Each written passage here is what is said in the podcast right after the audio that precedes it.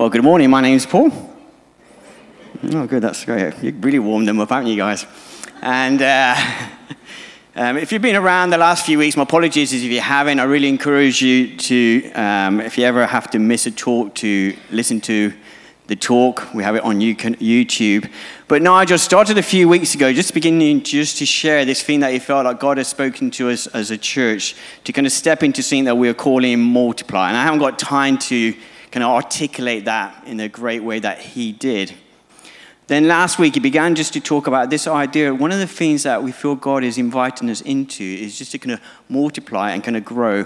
It's not up here, I've got to do it, I um, in kind of building kind of resilience. And Nigel did a great job of kind of saying that we're going to step into this and we're using this, uh, a book of the Bible called 2 Corinthians. And he looked at the, the first chapter, 2 Corinthians chapter 1, and it talks about God being the God of all comfort. And if you haven't listened to that, I'd really encourage you to uh, listen to that. But today I'm just going to build upon that idea of kind of multiplying and kind of growing in kind of resilience. This idea that we need to grow in this ability to deal with kind of pressures and situations that are happening in and around us. And I'm going to be looking at chapter 3. So if you have a verse, I'm going to be looking at, um, sorry, verse, Bible. I'm going to be looking at 2 Corinthians chapter 3. So I'm just going to read this.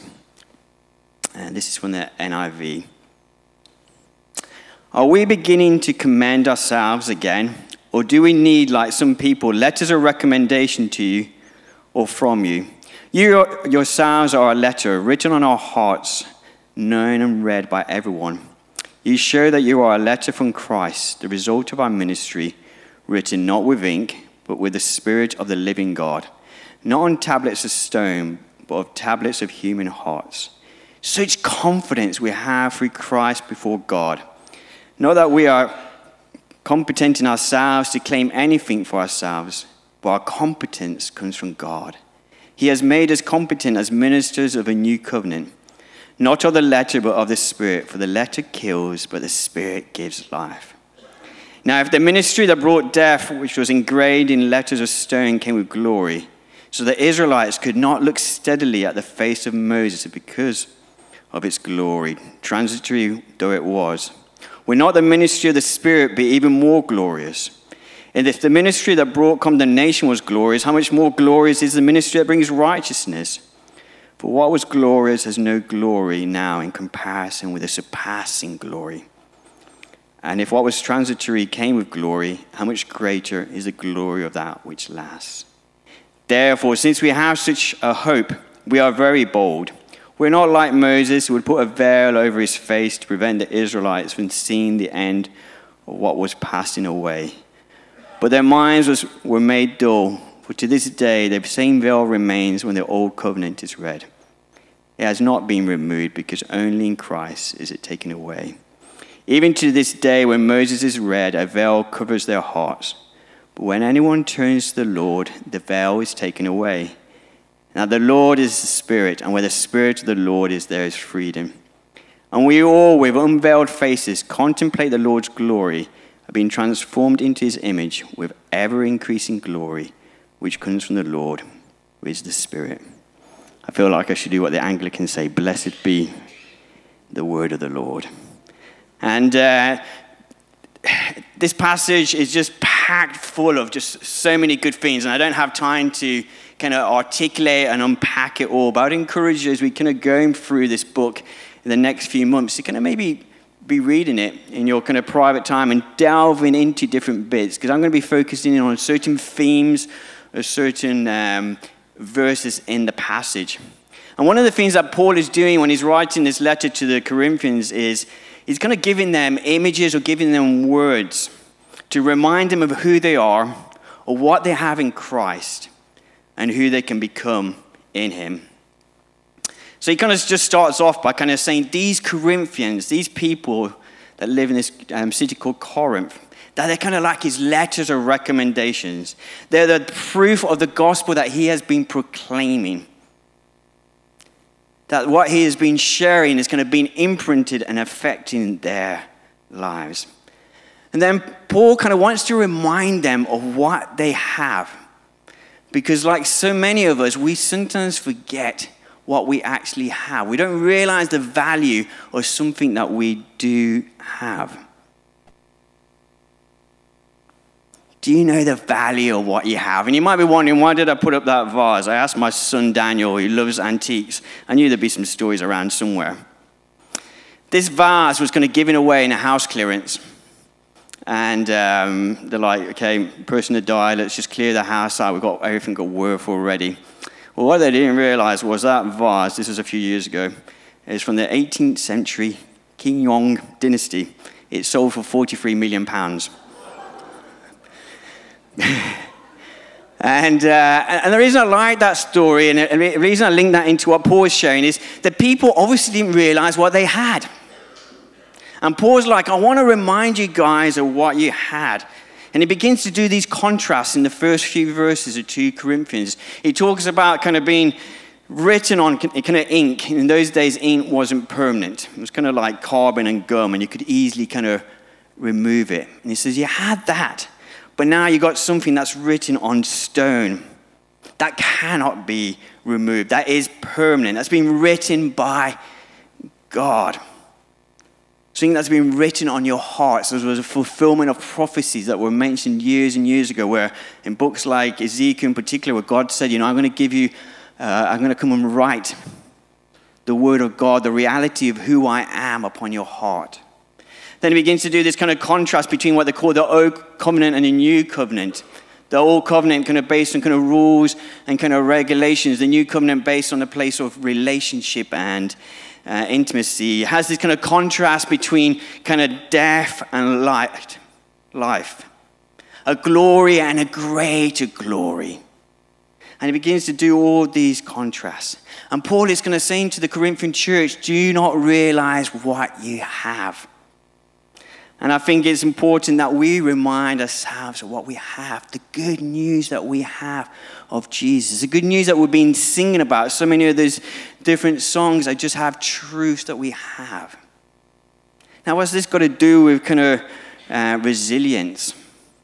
Because I think often in times of hardship and difficulty, we focus in on what we don't have rather than what we do have. And so, one of the things that Paul is kind of saying to the church in Corinth is we need to remind ourselves of what we have.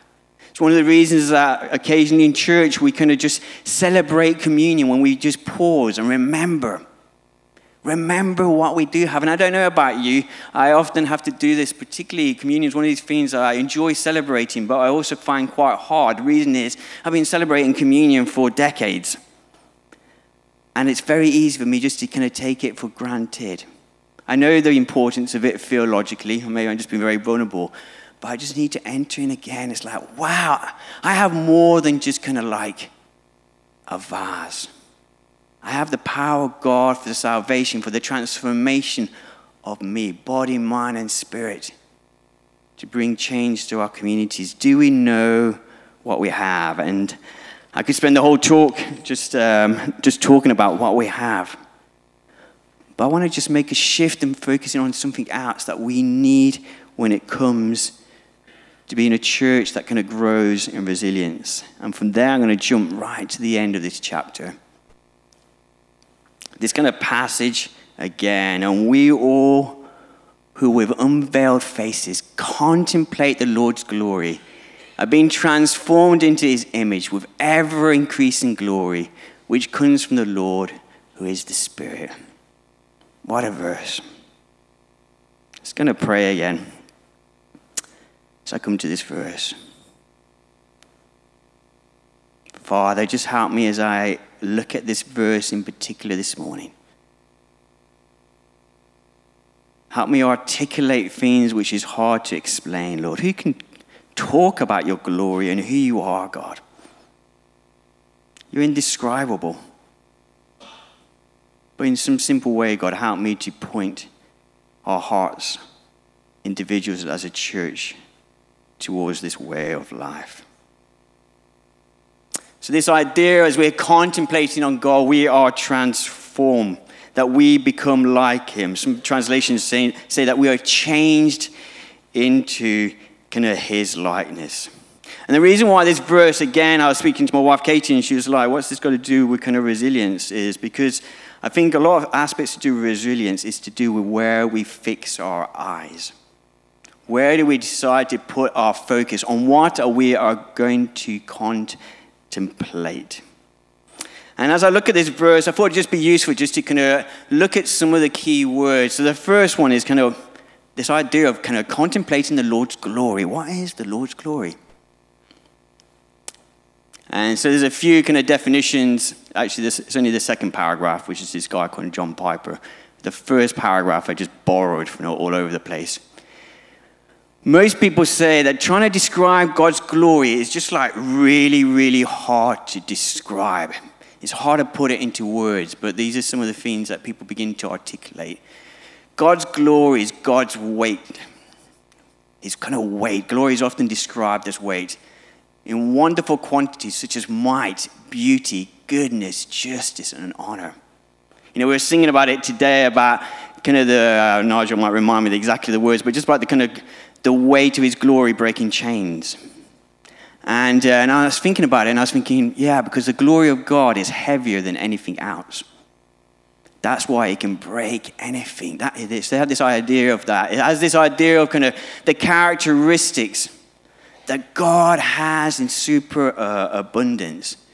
John Piper described the glory of God as the infinite beauty and greatness of God's manifold perfections. I mean, every one of those words is kind of, we don't live in a world where anything is perfect. So, trying to describe God, his character and his worth and his attributes. God's glory is the magnificent worth, loveliness, and grandeur of his many perfections. Like I said, it's hard to explain, but that is why we've been invited to kind of look at, gaze upon. Then, lastly, God's glory is sometimes just described as his presence.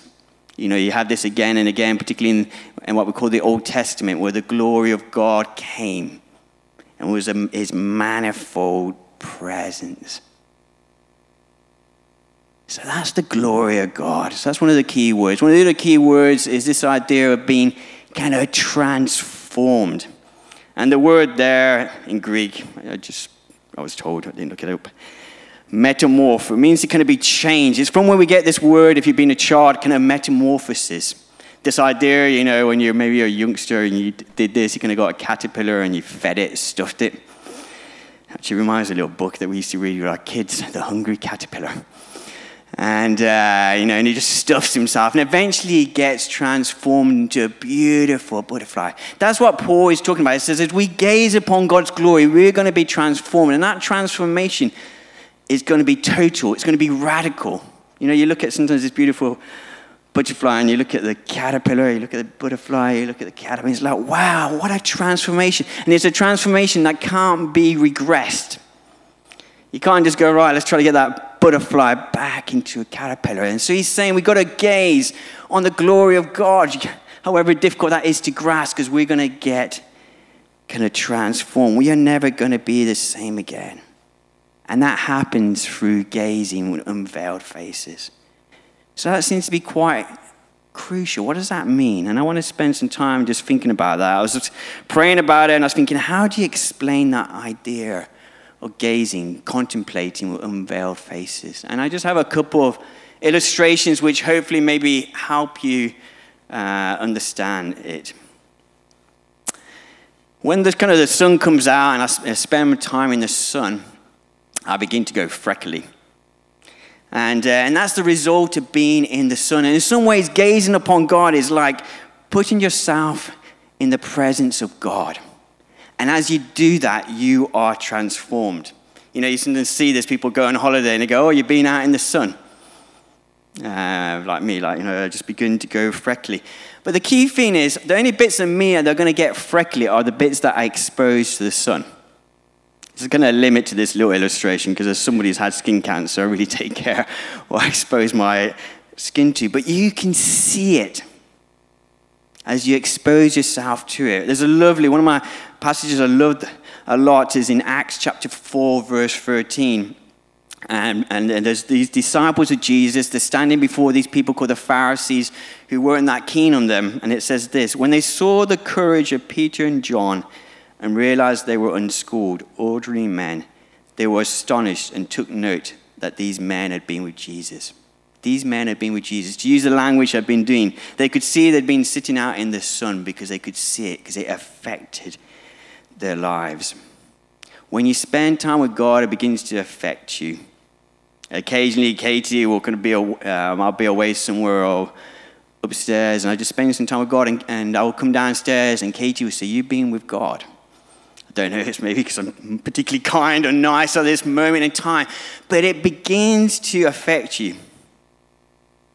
Our countenance begins to change. That's why it talks about this kind of story that's found in the Old Testament about Moses.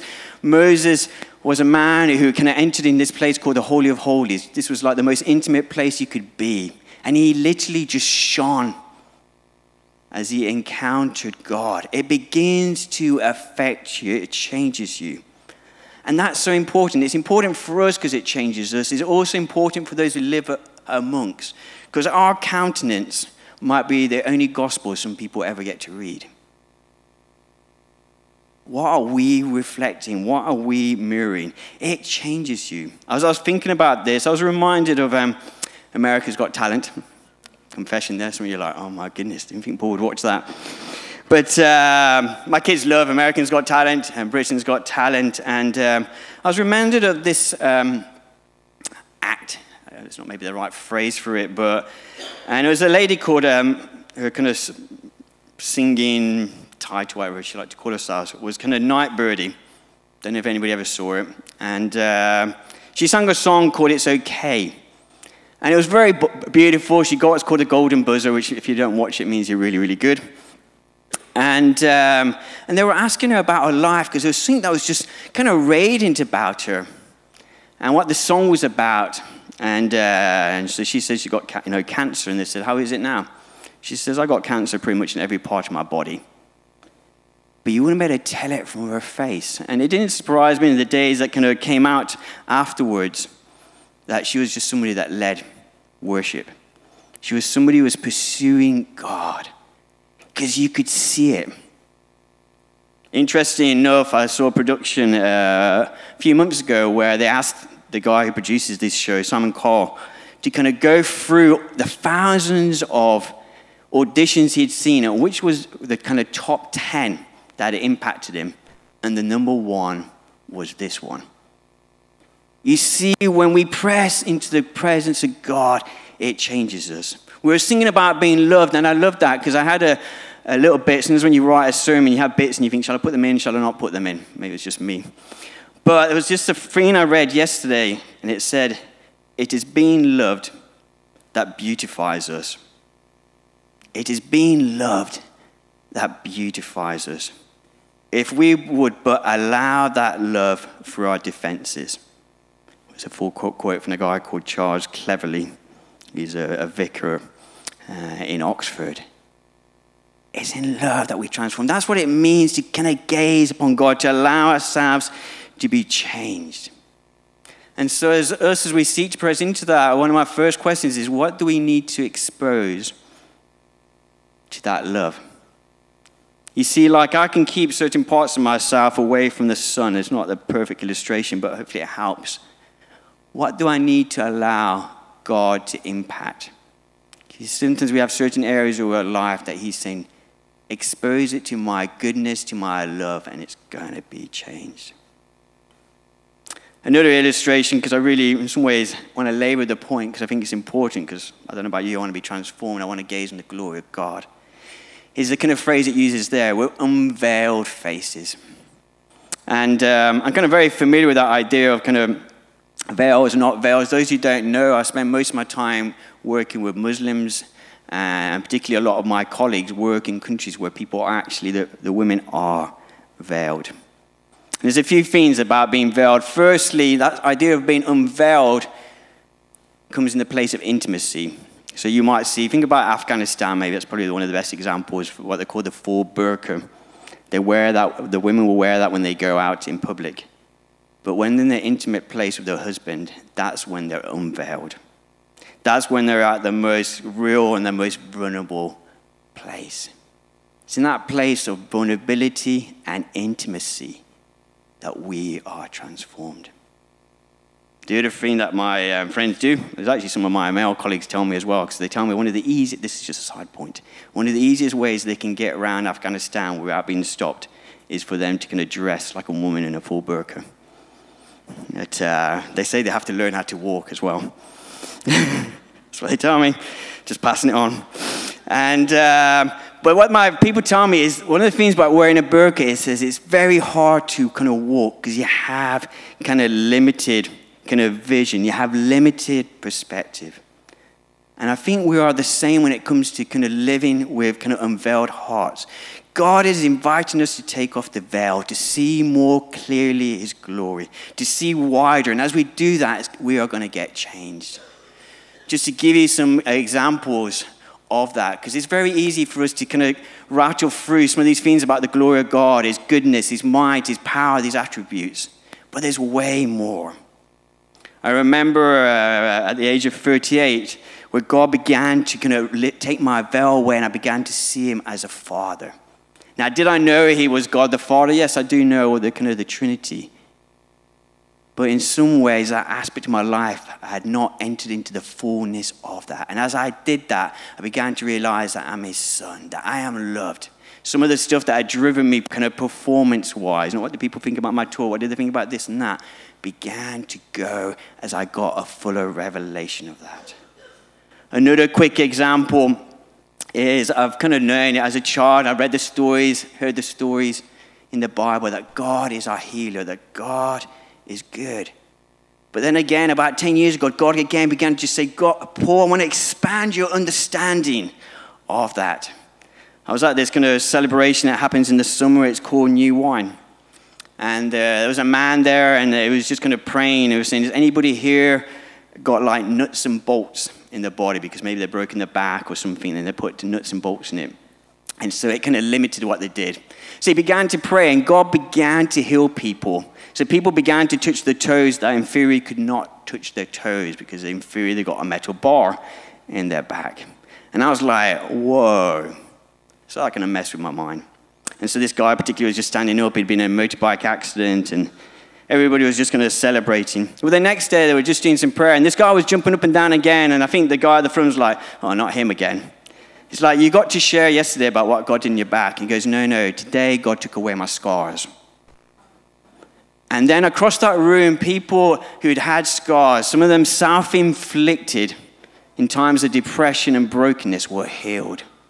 And that just blew my mind it still just blows my mind the goodness and the love of God. And I throw those out. You see, I knew about the love of God, but then God goes, Paul, there's more. There's more. There's a verse in Ephesians, kind of, I think it's 3, 318 or 316, and it just talks about kind of the, the width and the depth of God's love. It's an interesting passage because as soon as we think the, the biggest and the widest we can think, and the most amazing thing is what's called 3D. You know, when you go to the cinema, it's like you can have 2D or 3D. It's like 3D is the best. If you read that passage, it talks about 4D. I remember looking it up, and um, scientists tell me there's at least four dimensions. Some people would argue that there's like five, six, seven, eight, nine, ten, eleven dimensions. I was like, wow, there is more to God if we're willing to press into that. And so we got that invitation. So to kind of come in, to kind of land. How do we do this? We're going to step into that invitation. I believe that God is asking us a church, and He's saying, There is more that I want to show you. There is way more that I want to show you. And so there's this verse in Jeremiah 33, verse 3. It says, Call on me, and I will answer you and show you deep and unsearchable things that you do not know. Now, I used to think that verse was to do with, like, call on me, and I will show you deep and unsearchable things you do not know. This is all about the prophetic, wisdom for something you. And you could maybe interpret it there. But there's nothing more deep and there's nothing more unsearchable than God. And He is inviting us. He delights to reveal this aspect to Him. Last week, um, somebody just kind of referred to had this phrase and it stuck in my mind lost in wonder lost in awe there's actually a song written called lost in wonder lost in love. That's what God's inviting us into. What do I mean by that? What does it mean to be lost? I mean, it's amazing how many things we sing, and I think, do we really know what we're singing? When you're lost, it means you're in an unfamiliar place. Something's new, something's different. There's uncertainty, is unfamiliar. And I believe that's what God is inviting us into to be lost in Him. You see, we can get familiar with God about this, what it's like. And there's more. Maybe because I like to push illustrations. I love illustrations. This is the way my mind thinks. Maybe it's the way God speaks to me. But you often get talk about getting lost in something. You know, you got lost in a book, got lost in a film or something, got lost in creation. What we mean by that is we're so immersed in something that we become unaware of other stuff. And that's what God is inviting us into. And that's one of the things that is so important in a sense of growing in resilience. Because again, when I was sharing this with my wife, she said, What's it got to do with resilience? Because it says, we either get lost in God or we get lost in other stuff. We either get overwhelmed by stuff around us or we will get overwhelmed by God. God is inviting us into more. Secondly, we need the Holy Spirit to reveal these things. Um, the verse there, 1 Corinthians 2.12, says, God has revealed to us by his Spirit. The Spirit searches all things, even the deep things of God. Because I can't naturally do that. It's like, Holy Spirit, I need you, reveal. Just like as soon as he kind of like rips the veil, and it's like when I saw scars getting big, I was like, whoa, there's more out there. Thirdly, we have a responsibility to create space and time to focus and gaze. To gaze, well, first it is create space, time, whatever that looks like. And I know sometimes people go, I haven't got the time. Sometimes it's just a few minutes. I've learned over time, we all focus on something. It's a question of what we focus on. So one of the things I'm practically trying to do is I'm just trying to get off Facebook and trying to get off news. You know, I love the news. It's particularly hard in times like, like we are talking about now and kind of Turkey, Syria. A lot of my colleagues are working in those parts of the world. And um, it's like, just I don't have to do it all the time. And to gaze. You know, in, gazing implies a deliberate choice. Katie's not here. Maybe I'll pick on my good friend Mark Hiles. I can just gaze upon him now. It's a choice. and you know, wherever I pick, someone's going to not like it. I have a good enough relationship with Mark just to do this. But it involves, see, I could look everywhere. And doing that, you know, when you talk, you can look around. But when you gaze, you make a choice. You do a focus. It's deliberate. It's intentional. God is inviting us that into. We will intentionally gaze on Him. Kind of where do you where do you start? Well, one good place to start is the Bible. It's always a great place to start. And um, and God was just speaking to me recently. He said to me, uh, I have this kind of dialogue, it might sound strange, and I felt like God say to me, What do you look for when you read the Bible? And I kind of realize that sometimes I'm just looking for an encouragement, for a principle to obey, and these are all good things. I'm not saying these are bad. But he said, ultimately, the Bible, Paul, is about me. You know, that's why when Jesus was with his disciples on the road to Emmaus, it says he went through scripture and he showed them where those scriptures pointed to him. He wasn't so interested in the promises and the principles. And so, if we are people that want to grow in gazing upon God, and I really believe as a church, He's inviting us into that, then we need to just um, read the Word, read the Word of God. It reveals Himself to Him. Fifthly, is not the fifth up there. And I got another point which I came to me. I was talking about this with somebody called a spiritual director this week, and she asked me this question. She said, What kind of blinkers do you have? What veil do you have? And I thought, that's a good question. I'm normally the one to ask questions. And, um, and so as we press into God and saying, We want more of you, God, what are some of the things that we, blockages that we put there? I gave you an example earlier on from Ephesians 3, kind of verse 18, you know, where Paul says, you know, can you grasp the width, the depth, the length, the height of God? It's like there's more out there. I was sharing this with Joe earlier this week as I kind of got excited about this talk. So I can't wait to Sunday to share this with somebody. And, um, you know, often when we talk about encountering God, we talk about maybe feeling Him or seeing Him. And I was reading a verse from Songs of Solomon when it talks about your name is like perfume. And uh, I thought that's interesting. And I went for a run that day, and I was running, and suddenly I began to smell something. And I kind of stopped. For some of you, this like, might just think like you're nuts, but maybe just keep listening. And, um, and I couldn't see, there was nobody out there, there was no tree there. I'd just been running and thinking about God. And uh, he said, Yeah, Paul, you can smell me sometimes. I remember speaking to my the spiritual director. She couldn't help me because she said, What did the smell sound like? What's the smell? What, what, what was it? Tell me about it. And I was trying to describe it to her. It's kind of like not overwhelming, but it was very, you know, kind of was evident. I said it was kind of intoxicating, it was kind of invigorating, it was life giving. And as I was just thinking about it, it says his name is like perfume. I just throw this out. God's got hundreds of names in the Bible. I wonder if each one of his names has a different smell. Again, it's like, what's he inviting us into? Then I was reminded, and I'll finish here, because for some of you, that's already a massive stretch.